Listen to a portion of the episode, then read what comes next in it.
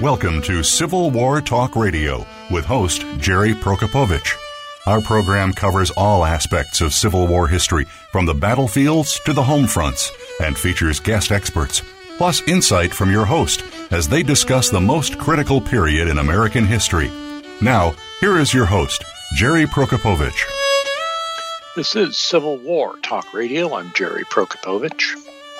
I've got an idea. Let's carry some coals to Newcastle, said the Englishman. I've got a better idea. Let's bring some sand to the desert, said the Bedouin. How about this? Let's bring a new history museum to Gettysburg, Pennsylvania, said Andrew Dalton, executive director of the Adams County Historical Society. I don't know how the coals and the sand worked out, but the Gettysburg Beyond the Battle Museum is a reality. I've been there, and it's spectacular. We'll talk about it with Andrew Dalton tonight on Civil War Talk Radio.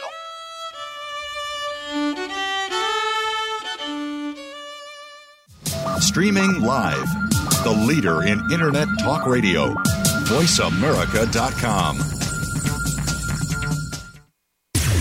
Voice America programs are now available on your favorite connected device, including Amazon, Alexa, and Google Home. Through streams with Apple Podcasts, TuneIn, and iHeartRadio, listening to your favorite show is as easy as saying the show name followed by the word podcast. Hey, Alexa, play Finding Your Frequency podcast. If that doesn't work, try adding on TuneIn or on iHeartRadio or on Apple Podcasts the Internet's number one talk station. Number one talk station. VoiceAmerica.com.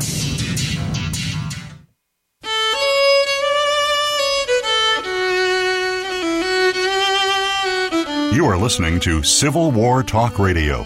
If you have a question or comment about our program, please send an email to prokopowiczg at ecu.edu.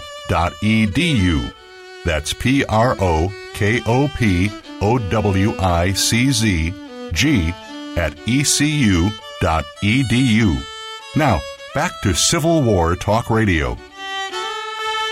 And welcome to Civil War Talk Radio. I'm Jerry Prokopowicz, coming to you tonight from our usual location, the third floor of the Brewster Building, A320 to be precise, on the campus of East Carolina University here in Greenville, North Carolina, but as always not representing the university or the UNC system or the Department of History or anybody at all, just myself and our guest likewise speaks only for himself. Unless he wants to speak for the Adams County Historical Society, that's up to him.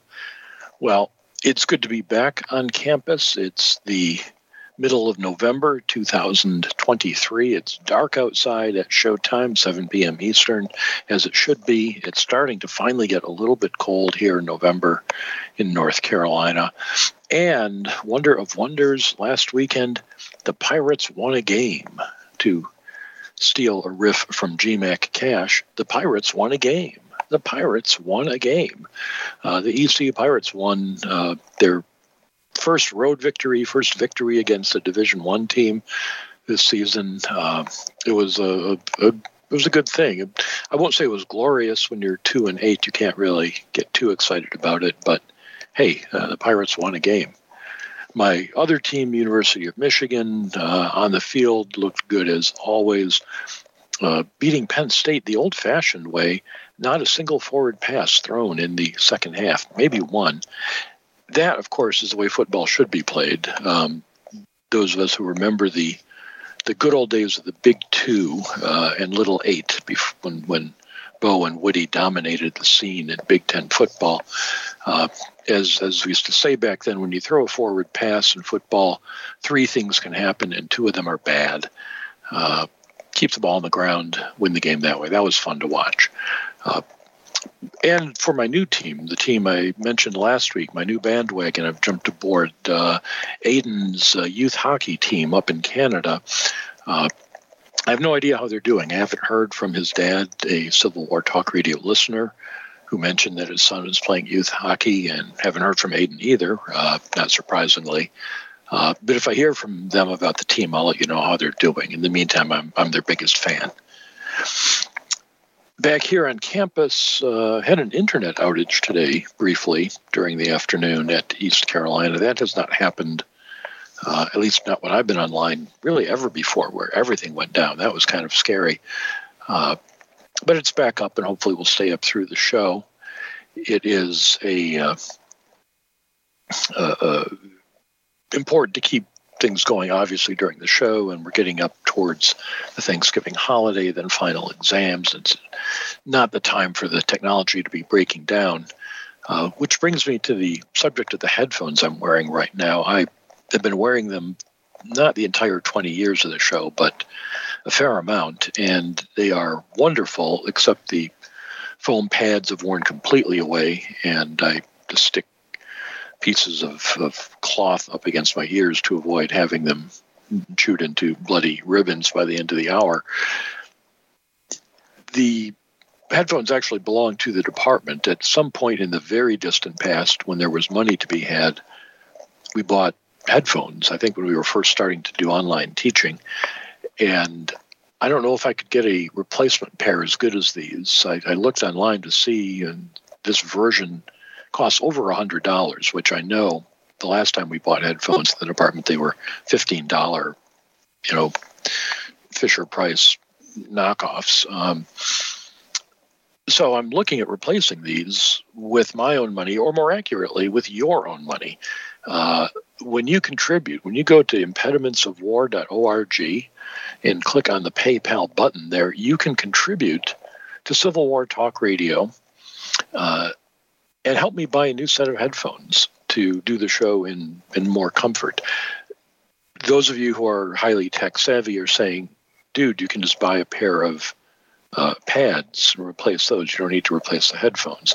And that's true, but who wants to do that? Um, well, the headphone fund is open. Uh, it looks like they, they are going to cost somewhere north of $100 to replace this model. And the first uh, listener to donate uh, substantially to this, let's say $50 or a recurring gift of $10 a month, I will name the pair of headphones after you. Uh, no one else needs to know about it. Uh, it can be private, but I will name, I will put your name on a piece of masking tape on the side of the headphones and and think glowingly of you every time I wear them. Uh, so contribute to the Civil War Talk Radio Headphones Fund. Any extra funds, as always, will be spent on books and bourbon and whatever else. None of it is tax deductible. Don't try that. It's not a 501c3. It's just for headphones. No show next week. It's Thanksgiving here in the USA. Uh, we'll be back on November 29th. Kanisorn, Wong Zerjanilai, and David Sibley co editors of the book Wars Civil and Great The American Experience in the Civil War and World War I, will be here to talk comparative history.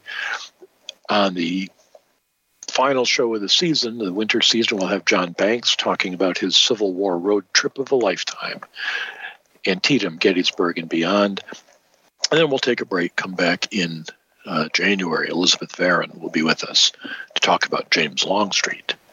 Well, tonight we are talking about the Beyond the Gettysburg Beyond the Battle Museum in Gettysburg, Pennsylvania. And our guest is the executive director of the Adams County Historical Society, Andrew Dalton. Uh, Andrew, are you there?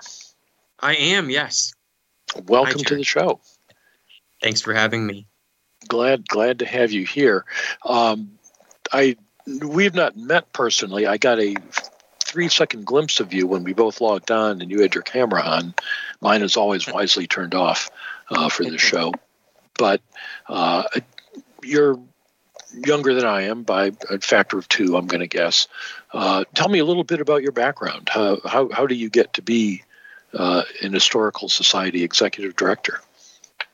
Well, I, I grew up here in Gettysburg, and uh, my mother taught at Gettysburg College for many years. So I have a, a, background that goes very far back here. And uh, I went to Gettysburg College, graduated in 2019 with a degree in history and political science. And um, but all through college and all through high school, I had uh, really taken a liking to the Adams County Historical Society. I became a volunteer. I was really enthralled by the incredible collection we have more than a million items, records, artifacts, photographs, uh, that tell the story of Gettysburg, the place and the people and the community, and of course the the, the surrounding towns and villages as well. But uh, I was just uh, I, I, fell in love with the place, and and so uh, when I graduated from Gettysburg College, uh, it was actually kind of a surprise to me. But my predecessor, who I who I worked very closely with, uh, left and took another job at another historical society, and so I was sort of up to bat and and decided I would take a, a swing at at getting us a new uh, facility, which was the big challenge for the organization at the time. Well, the first question I have to ask um, who was your favorite professor at Gettysburg College? uh, I would say, well, I had a few. Dr. Michael and, and, Birkner is a good friend of mine. Um, I grew up with, with, with Michael. Uh, he was a close friend of the family, and I was lucky to have him in class. I uh, also had classes with uh, that I really enjoyed with uh, Ian Isherwood in the history department. He's a younger guy um, and uh, you know political science classes as well that I really enjoyed. Um, but uh, yeah, it's you know one thing that's kind of interesting. I got to know uh, Dr. Charles Glatfelter through the Historical Society. He was a longtime professor at the college and uh, of history, and uh, he was our director for I think over 50 years. And so it was a mm. real pleasure to get to know him even after his career at Gettysburg. So, take us to the the first meeting where somebody uh, says, "Hey, you know, we're in Gettysburg, Pennsylvania. We get a million guests a year. They're all here to look at the battlefield, the uh, Visitor Center Museum, the Seminary Ridge Museum, the Children's Museum, the Cat Figures Museum. Um, right. We're all here. Uh, let's build another museum." Right. What, well, what was that meeting like? Sure. Well, I think so. The organization was existing out of a, an aging Victorian house uh, on the seminary campus. And a lot of our collection, our artifacts, were actually packed up in large storage crates at a warehouse. Um, and, and, really, you know, to directly answer your question, there's not a single museum uh, at that time. There was not a single museum mm-hmm. um, or any uh, entity of any kind that was telling the story of Gettysburg as a place, the community. Uh, mm-hmm. and that story goes all the way back to you know before the Revolutionary War, and and it goes all the way up, you know, to the to present times. But in a town as famous as Gettysburg, you would expect to see a large, you know, museum filled with you know the stories of of uh, of the place and the people and and the human interest side of of the town. Uh, you know, we have a lot of museums, wonderful museums in Gettysburg. Almost all of them sort of begin and end with the battle in 1863 and so for us it was really important to expand that story and, and actually you know give visitors an idea of what this place was like before and how the town coped with the battle uh, lived through the battle then coped with the battle and, and eventually you know our, our community was able to to become a, a tourism mecca uh, for visitors around the world, millions of people who, who come to this place, and you know, that really hasn't happened in places like Sharpsburg and Vicksburg and and uh, you know other other towns where uh, you know or or small cities where there was a large battle. Well, it is. Uh, that's something historians are becoming more aware of. I think we've seen more books recently on the aftermath, um, the the wonderful new book on the aftermath of the Battle of Antietam uh, that came out this year. That, that we're becoming more aware, I think, of the human cost of, of warfare. Uh, not just the the uh, uniformed armies that fight, but uh, what happens afterwards. So it makes sense. Uh, your museum certainly has a, a, a, story to tell in that regard, as well as the, the historiography, the development. Uh, there there are multiple books on the, the history of Gettysburg battlefield. I'm thinking uh, Jen Murray comes to mind. Um, right. Uh, uh, uh, who else? David uh, Tom Desjardin, I think, had a book on that. There, there's there are several. So so uh, there's so there is such a great story to tell. Um, let me though, though ask a different. what I like in the second segment, we'll walk through the museum and talk about what's there. But I want to ask this question about building a new museum, do you have reasonable amounts of uh, collection storage, exhibit prep, education space, administrative space, volunteer space, uh, and so on?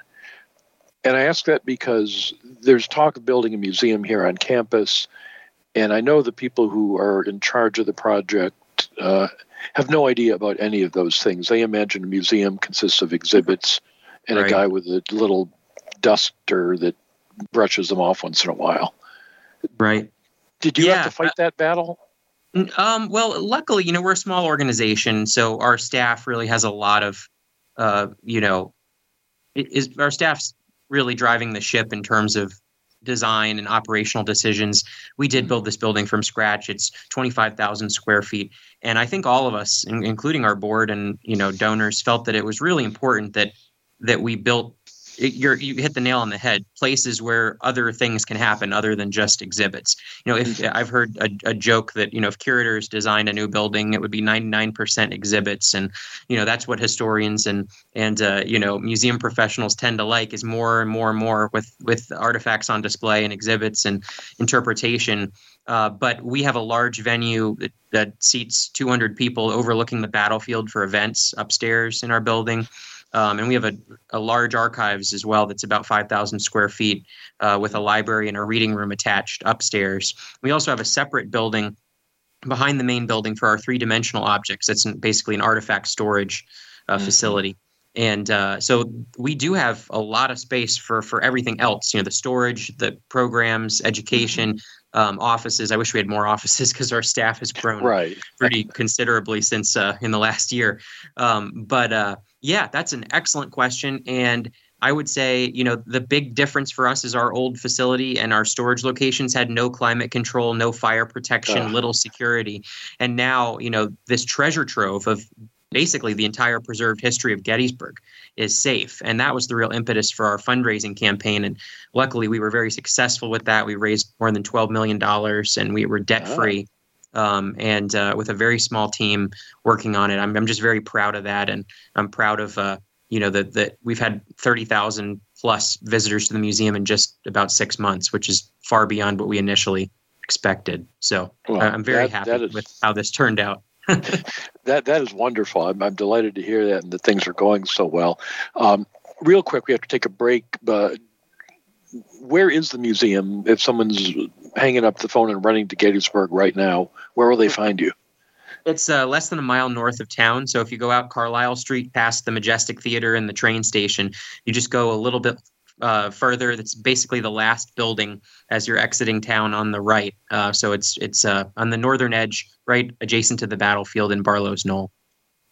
Wonderful. Well, we will talk more with our guest tonight, Andrew Dalton. He's executive director of the Adams County Historical Society and the new Gettysburg Beyond the Battle Museum. I'm Jerry Prokopowicz. This is Civil War Talk Radio. Psych Up Live with host Dr. Suzanne Phillips offers a psychological perspective on coping with common and current life issues. This show addresses topics as varied as marital stress, insomnia, depression, raising teens, campus violence, and building self resilience. Listen in as Dr. Phillips and her guest experts share the latest in books, findings, and information that will inform and enhance your life journey. Psych Up Live is heard every Thursday at 2 p.m. Eastern Time, 11 a.m. Pacific Time on the Voice America Variety Channel.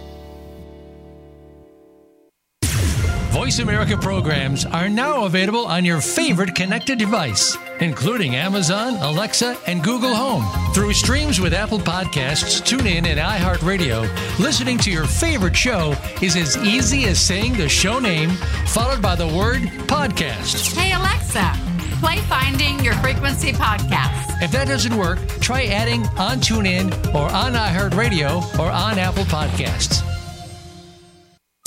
Streaming live. The leader in Internet talk radio. VoiceAmerica.com.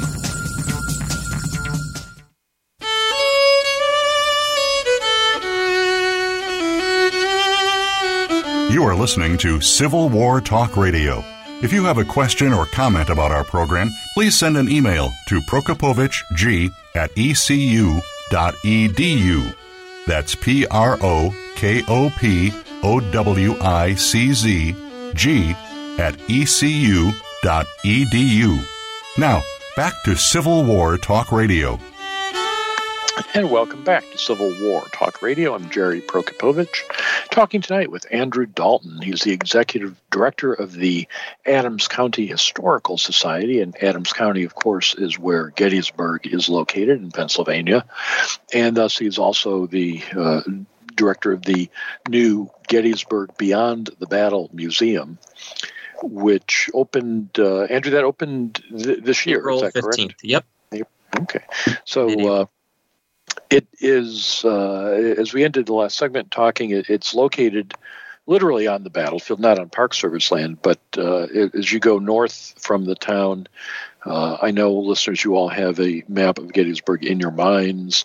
You picture yourself uh, on the first day's battlefield with the 11th Corps uh, facing north as uh, Early's division is, is coming in from the northeast. And uh, there on Barlow's Knoll, there's the 11th Corps defending, and right across the street, there's the Adams County Historical Society, the Beyond the Battlefield, Beyond the Battle Museum that has just opened uh, in a new building. It's not it's not an intrusive building. It blends in nicely with the landscape and uh, makes you aware that you're you're you're on the battlefield. Uh, the museum is not trying to uh, escape. I guess that was one of my concerns when I first heard about this plan. Was that this is this going to be an inward-looking thing for people in Adams County who want to have sort of county seat historical society? Well, here's my grandfather's old milk sort of thing. Uh, it, almost turning its back on the what brings people to town, which is of course the battle. But I've been there, and it's nothing like that at all. Um, you said you've got 30,000 visitors so far. Are they are people coming from within the county to see this? Are they are they mostly tourists, battlefield tourists coming to see it? Who's who's your audience? We've had a, a big mix, uh, I would say. Uh, about 80% though from the data i've seen are from outside our zip code so uh, we are seeing a significant number of tourists coming through which is wonderful uh, and i think a lot of tourists are looking for the human interest story and especially visitors who've been here multiple times and they've been to mm-hmm. the visitor center and some of the other experiences and this sort of broadens their uh, you know we, we hope that it will broaden their their perspective on gettysburg and especially the focus on the civilians during the battle which is the largest section of our museum that i, I think we're we're most proud of the work that went into that um, but it's hard. You know, we're doing two things at the same time. We are a county historical society, and we have to tell the story of, of this place uh, in, and not just Gettysburg, not just the Civil War. Um, but we also recognize that the most important things that have ever happened in Adams County uh, happened here in 1863. Well, the the uh, the civilian experience really is sort of the centerpiece of the museum. Uh, it, it, the uh, trying to think what the best way to approach this is. That, I'm I'm remembering uh, I, attended the uh, Civil War Institute at Gettysburg College in in June this past year, and took the opportunity to go visit the museum at that time. And I guess the first thing I, that struck me going in there was uh, sort of it was nice to be in a museum that was that begins really as a natural history museum. At least the very opening, you you, you learn about the geography, uh, the the flora and fauna, the indigenous inhabitants. Uh, it's sort of a relief if you've been steeped in Civil War and you've been touring battlefields, and uh, uh it was actually kind of nice to see. Oh, here's some. There's other history other than 1861, 1865. Listeners, this may come as a shock. Um. but it, it was it was pleasant. Um, I, I grew up fascinated by the Civil War, but also by dinosaurs, and you've got di- well, you got evidence of dinosaurs there. That's right. Yeah, we have some dinosaur footprints that were found locally.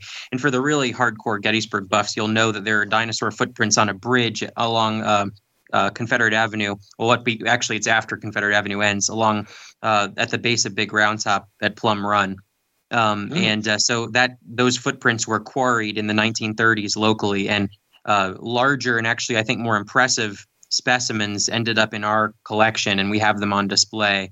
Um, and when you first walk in, you know, one of the first things we tackle in addition to the dinosaurs is rock formations. People right. are obsessed by the rock formations around Gettysburg, of course, most famously Devil's Den. But how did mm-hmm. these giant boulders get to be where they are? and you know what's the some of the science behind that uh, what are some of the legends uh, that were you know circulated early on by you know the storytellers in our community um, and, and, in fact i'm sure you noticed but when you walk in we project our introductory film which is just a, a few minutes uh, onto mm-hmm. uh, the rocks of devil's den we, we recreate um, it's a much smaller version of course mm-hmm. um, but still uh, I, I was very impressed with the museum designers that they were able to, to pull that off so let me ask about working with the museum designers that that uh, that can be a, a, wonderful experience and it can be a hellish nightmare.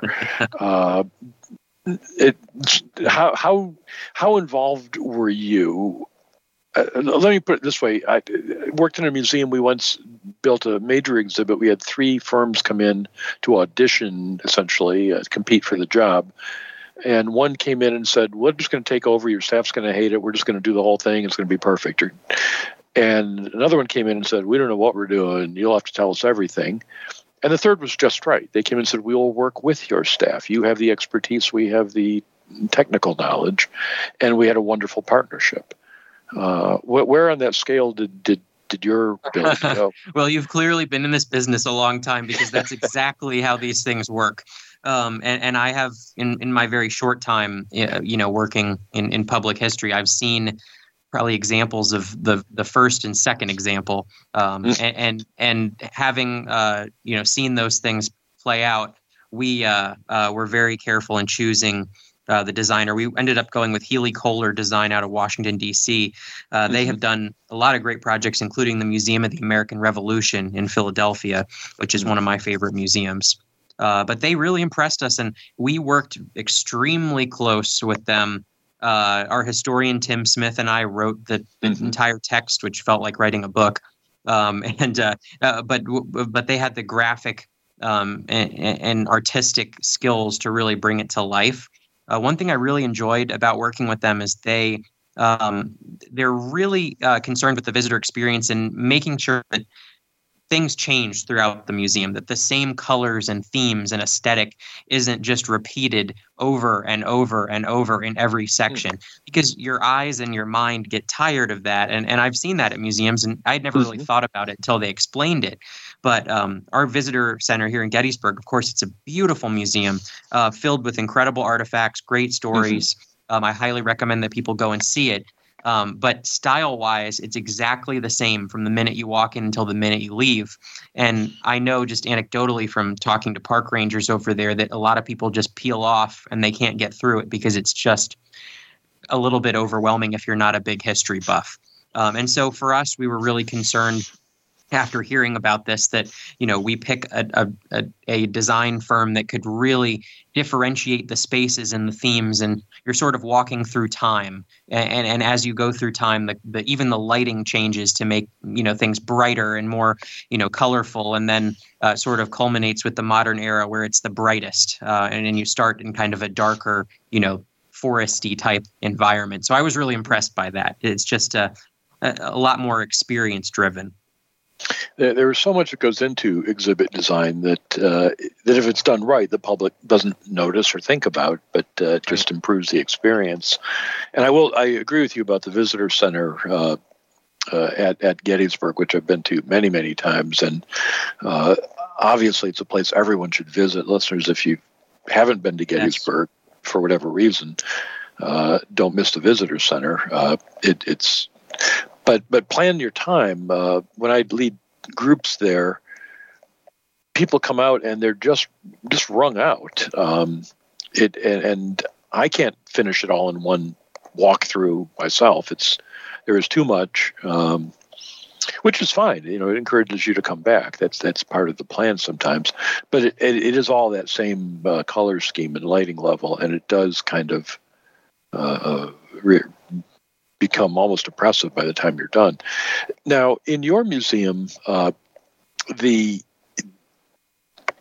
the the civilian experience is, is where you know the, I would say the the, the centerpiece. of you you said uh, the centerpiece of it, and the thing that was most memorable for me certainly was the opportunity to uh, go into one of the civilian homes, uh, right. recreated, of course. On the you walk into a a, a room through a wooden wooden door, and then you're imagining you're now in uh, 1863 and it's July 1 and you're civilian in Gettysburg. Uh, although when you go in, you're not on the first floor, you're in the cellar. Uh, Actually, you are on the first floor. So the uh, the you're the how, cellar. How do we get to the cellar? The cellar is right below. So we actually sunk the floor, um, and the okay. voices that you hear are coming from below. Uh, some of them, and then you have soldiers outside but uh, the uh, the cellar is actually underneath your feet, which is sort of an a, a little bit of an illusion that we've created because it's not a okay. real basement; it's just kind of a sunken area. okay, so so we're in this dark room, and uh, and we hear the sounds of the battle outside. Uh, right. The Confederate, well, both sides, Federal and Confederate soldiers running down the street, voices, gunshots. Um, uh, it, it's it's quite intense. Um, do do you have you had children get scared in there? Uh, we have, although you know, I'm not as much as I had worried that we would. Um, uh-huh. You know, this is kind of an interesting thing, and I don't want to get too much into the weeds of the museum development uh, component here, but I felt that you know sometimes the civilian experience is is really cheapened um, and softened um, mm-hmm. and, and, it's more about you know how they lived their lives and you know how they cooked and cleaned and you know what what the their household implements were like and i sort of wanted you know in our whole team we wanted to convey how dramatic and real this was for ordinary people who were caught in the middle of all of it they didn't sign up uh, to to fight no. Um, they didn't expect a battle to happen in their, you know, in their backyards, and so we have a treasure trove of first-person accounts from these people, letters and diaries, and and uh, uh, newspaper articles, and and I have always been drawn to these because I just think they there's a a power, you know, in them that's just, you know, it, it's emotional to think about kids and and parents, you know, trying to keep loved ones safe pets that were you know loose outside that the mm. they're trying to get just all of the you know split second decisions that had to be made by these people um, and, and, really we're not all that different from them um, and i've had so so the, the idea behind it was to really create an authentic um, experience that didn't soften what they went through um, even at the risk of having some visitors uh, feel that it's a little too intense which we have had especially veterans mm. actually who've been in combat oh. Um, mm because the sounds that we recorded for that experience were actually real. We went to a shooting range in Virginia at the mm-hmm. North South Skirmish Association, and we captured, um, you know, sounds of discharge and impact through wood and glass and metal, and and you know, uh, incoming artillery fire. Um, so when you're in there and you close your eyes for a few seconds, I, I I really like to, you know, for people to understand that those are the actual sounds that they heard uh, while they were hiding in their cellars. Um, and uh, so you walk in and you hear them from below talking, and you hear the battle kind of mm-hmm. um, passing by as the Confederates capture the town on the first day. But it was really, um, it, it was incredible. It's an experience of a lifetime putting that together. And the script for the family that you hear was actually written by our good friend Jeff Shaara. Um, who's just a, mm-hmm. a brilliant uh, storyteller um, and was mm-hmm. able to take these original accounts and weave them together into a short dialogue.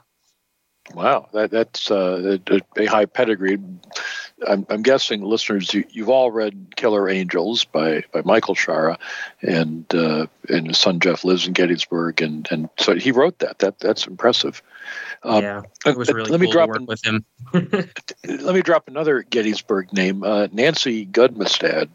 Uh, yes. Who, yep who runs the the Shriver House Museum, which listeners, that's the next place you go when yes. you visit Gettysburg. Wonderful museum. Uh, it is a civilian house from 1863, and she and her staff give you a tour that tells the story not of civilians in general, but of the family that lived in that house, what they went through. You see the bullet holes in the wall.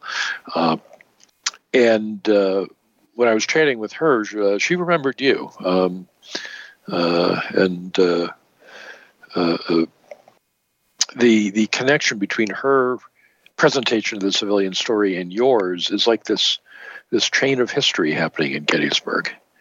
Absolutely. yeah, I think the crossover there is just phenomenal. Um, to you know, what we've done obviously is a recreation, but you you can then go and step into the actual home of a local family and hear about what they went through. Um, I think she does a phenomenal job with that, and we're close partners of the Shriver House, and um, and uh, Nancy's actually on our board. So um, I'm glad you brought that up. Highly recommend that uh, visitors see that if they haven't already. Yeah, it, it is one of the, the great experiences, and it shares uh, that that same sentiment you've expressed of not softening the uh, the the experience of civilians. It, it uh, I, I, don't want to say too much more because because visitors, when you go, it, there's a wonderful narrative, and I'm not going to spoil the ending or anything else in it, but uh, it, it's it's real, uh, and you, you, can read the sources uh, from which it's drawn, uh, much as at at your location. So, in addition to the uh, to that exhibit, if I'm rushing through you through your museum, which is a mistake, uh, and I do have time to have the civilian experience. Now I've only got a few minutes uh, to see w- one other thing related to the the Civil War Gettysburg. Uh, what's the one thing you would say? Oh, you got to see this. Wow, I'd say uh, two things. One, we have an original program from the Gettysburg Address on display. Uh, mm-hmm. and it's an exceptionally rare artifact. I actually found it while I was a volunteer. I think I was in high school or early college, and I was just an intern working through unlabeled papers and unlabeled boxes, and there it was, an actual program. There's only maybe a handful, if that, in, in the world that still exist, and a local business had used it as a piece of scrap paper uh, at the time.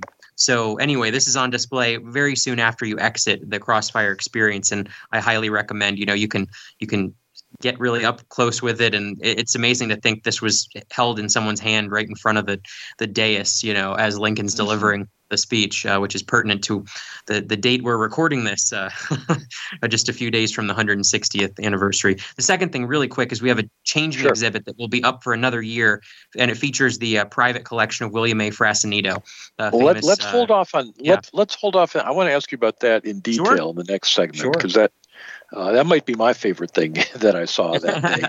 Um, Absolutely. So I want to hold on to that one. Uh, but there is so much, uh, there is a lot to see there. How much time should a visitor put aside to go through the museum? We've had people in there, you know, anywhere from from one to two hours. I think uh, an hour to ninety minutes probably the most uh, common uh, for mm-hmm. visitors. Unless, you know, I'm sure some of your listeners, we've had people in there for you know five or six hours reading sure. just about everything. Um, and we do have over a thousand artifacts on display, and they're all original. So mm-hmm. if you like, you know, seeing artifacts, this is a museum where I think uh, people will will enjoy uh, the the volume of what's displayed. So we're talking uh, tonight with I'm, I'm, jumping ahead. I'm looking and it says uh, two minutes till the break, and I'm rushing us to the break. I'm rushing us to the break because I really want to talk about those Frassanito photographs, uh, uh, which we'll get to in our third segment. But uh, you mentioned we talked about the Shriver House. Uh, are there other partnerships that you have in town, uh, businesses or with the college or museums? Sure. Yeah, we have great uh, partners in Gettysburg. Uh, we work a lot with the American Battlefield Trust. Garry Adelman is a good friend of ours. Mm-hmm. Um, uh, also, great friends with uh, the Dobbin House here in Gettysburg. I, I'd, sure. you know, I'm partial, but I'd say the best dinner you can get here in I've, town. I've had many uh, dinners there, and it's always very good always very good. and uh, the the Jenny Wade House also where you know the only hmm. civilian killed during the battle uh, we're we're uh, close friends with the owners and operators of that museum. I highly recommend that, that people check that out as well. So many things uh, to see in Gettysburg besides the battlefield that we all of course know about uh, all worth checking out uh, next time you're there. We're talking tonight with Andrew Dalton. He is the executive director of the Adams County Historical Society, and uh, thus the Gettysburg Beyond the Battle Museum, which opened uh, this past year in April of 2023 and has already seen 30,000 visitors. Uh, listeners, you should be uh, among the next ones. We're going to take a short break. We'll talk more with Andrew Dalton when we come back. I'm Jerry Prokopowicz, and this is Civil War Talk Radio. Streaming live the leader in Internet talk radio. voiceamerica.com.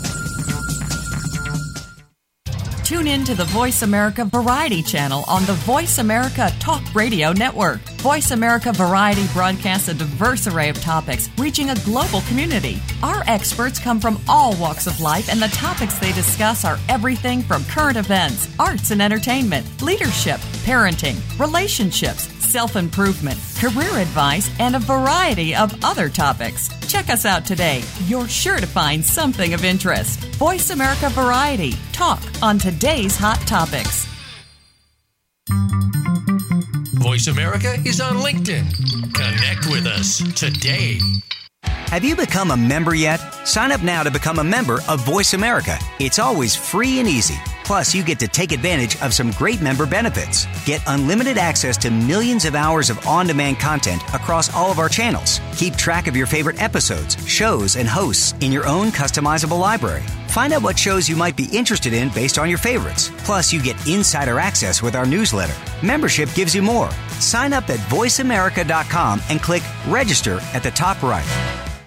Stimulating talk. It gets those synapses in the brain firing really fast. All the time. The number one internet talk station where your opinion counts. VoiceAmerica.com.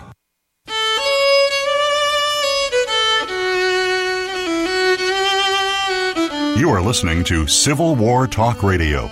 If you have a question or comment about our program, please send an email to prokopowiczg at ecu.edu. That's P R O K O P O W I C Z G at ecu.edu. Now, back to Civil War Talk Radio. And welcome back to Civil War Talk Radio. I'm Jerry Prokopowicz, talking tonight with Andrew Dalton, Executive Director of the Adams County Historical Society. And we've been talking about his new museum, the Gettysburg Beyond the Battle Museum, in, of course, Gettysburg, Pennsylvania, that tells the story not just of the uh, uh, the battle, but of the the town of Gettysburg, uh, the things you see uh, around it. I'm looking at my phone right now at uh, an artifact called Parlor Game Battle of Gettysburg uh, that I took a picture of because I thought it was so cool. Lafferty and Smith of Camptown, Pennsylvania, created the Battle of Gettysburg parlor game. This set was produced around 1890. Um, so many interesting artifacts of the the battle culture around the city uh, after the battle, uh, like this parlor game.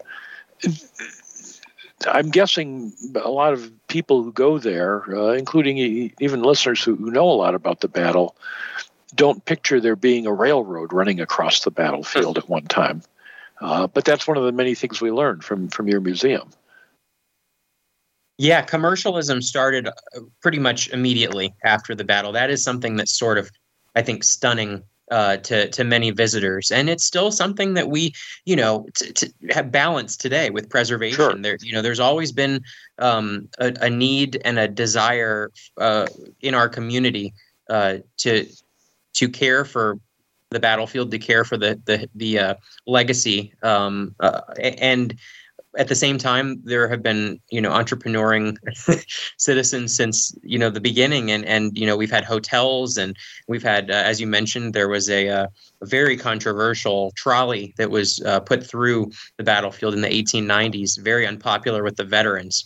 Um, and uh, and so this battle between monuments and and preservation and and you know commercial attractions has been going on and continues today. Uh, and we wanted to cover that as best we could in the museum through artifacts. No, it, it's a fascinating story, and, and, you do show that. And uh, uh, who's the most famous person from Gettysburg who was not at the battle, uh, other than Dwight Eisenhower? Let's say. Well, I'd say uh, Thaddeus Stevens. You know, he wasn't born here, but he began his legal career in Gettysburg mm. before the Civil War, and was here a couple decades of, of his early life, uh, kind of his his, his uh, formative years, and uh, really developed his abolitionist uh, attitudes while here in Gettysburg. So I'd say, you know, besides Eisenhower and his his obvious connection, mm. Stevens is pretty close. Um, you could also look at, you know, earlier uh, Mary Jemison, who was kidnapped by uh, a, a, French and Indian War party during the French and Indian War, uh, was from Adams County, and and uh, you know that that that has actually become uh, a pretty famous story, especially in upstate New York, uh, where she ended up um, with the Seneca later in her life. But that all that story originated here. Um, so there are bits and pieces. We have, you know, famous baseball player Eddie Plank. We have a little bit on him in the last gallery, and uh, you know some of the figures associated with the battle. Obviously, Jenny Wade and John Burns. Um, they, are quite well known, I would say, outside um, in some circles outside Gettysburg. We haven't had any anybody really famous who was born hmm. here, unfortunately. I, John Burns, I, I I finally went ahead and ordered myself the John Burns uh, T-shirt of him capturing "Get, off, get off, my of lawn." My lawn. Yeah. I I like that. Down here in North Carolina, it goes with my my Sherman Civil War Talk Radio T-shirt. Um, oh, that's great. Which listeners you can buy those too. Uh, well, I, you mentioned the, the temporary exhibit room, which currently has the uh, photographs and, and, notes by William Frassanito. listeners, you probably have read at some point Frassanito's book, Gettysburg, The Journey in Time.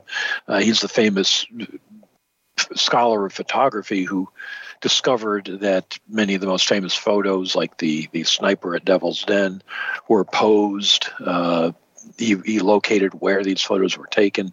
So, what exactly do you have in the uh, in in that gallery?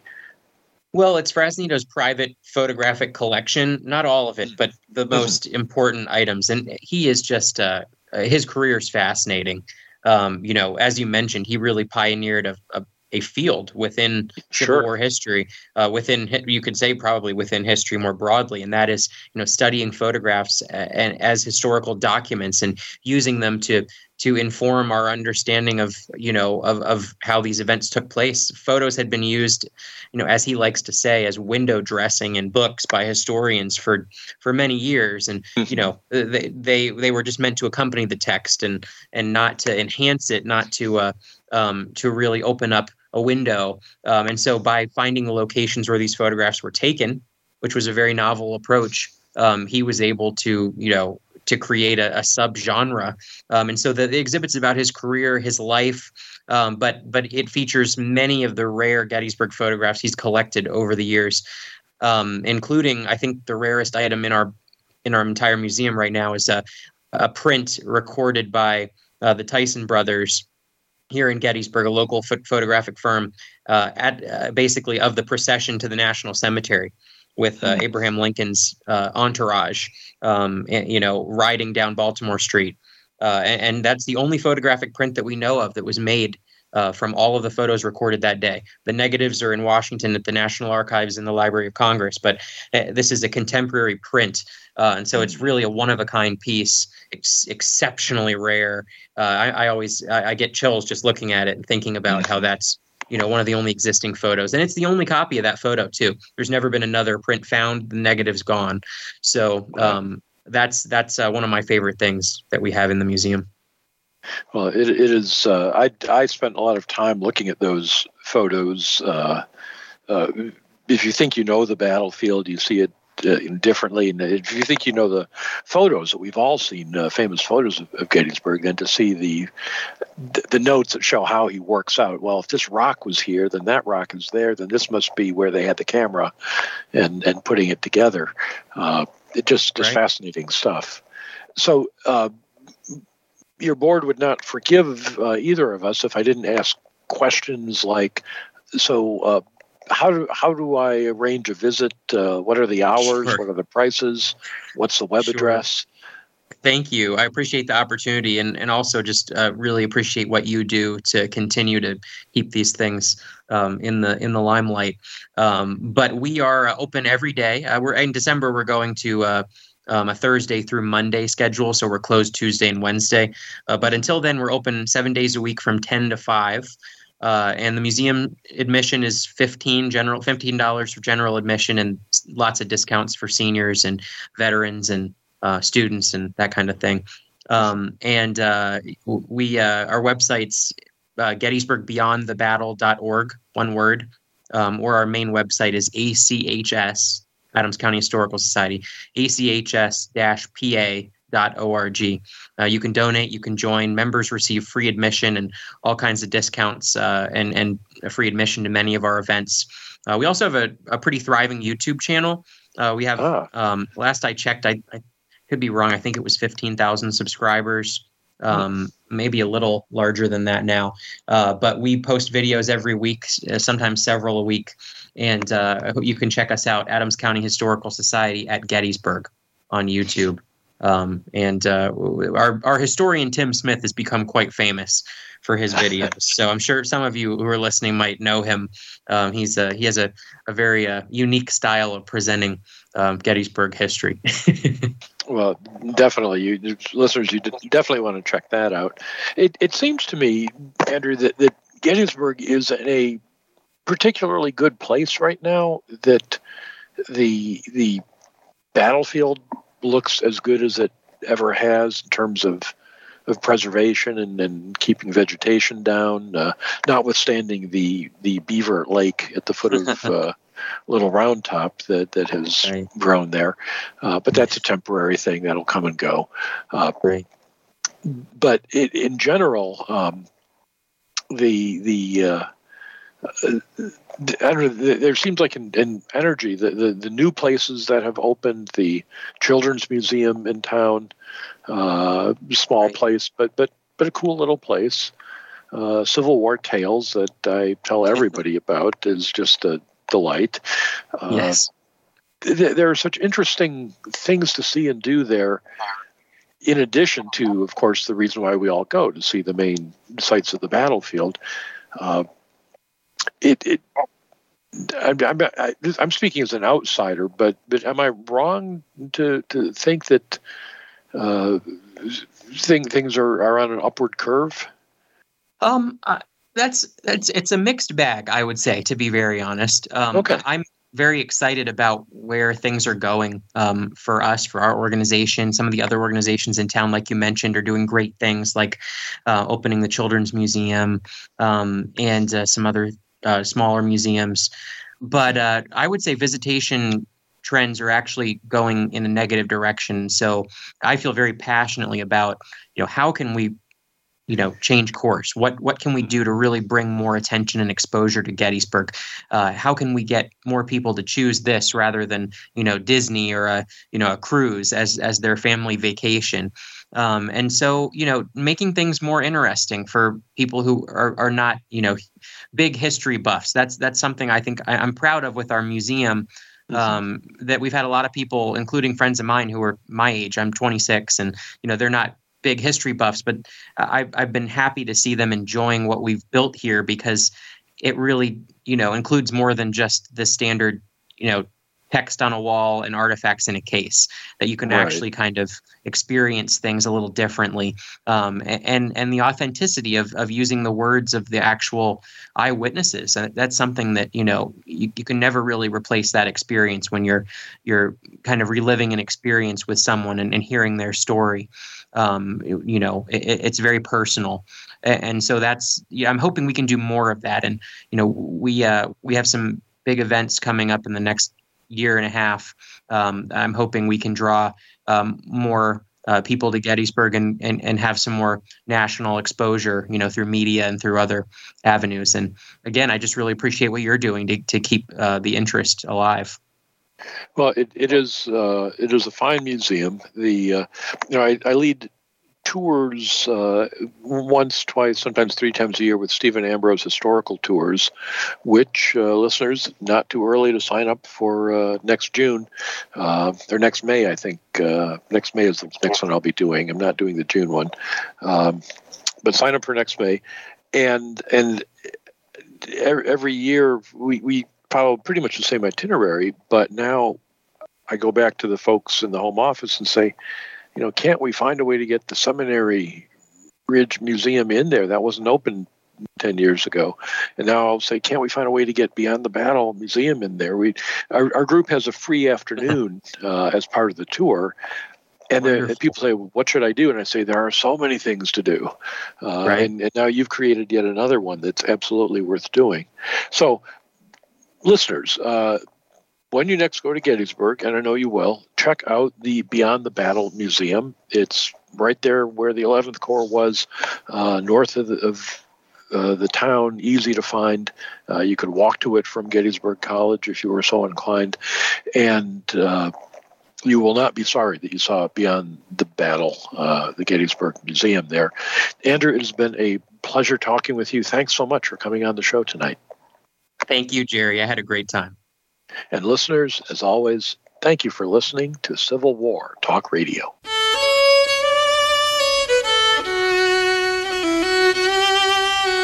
Thank you for embarking on a part of American history this week.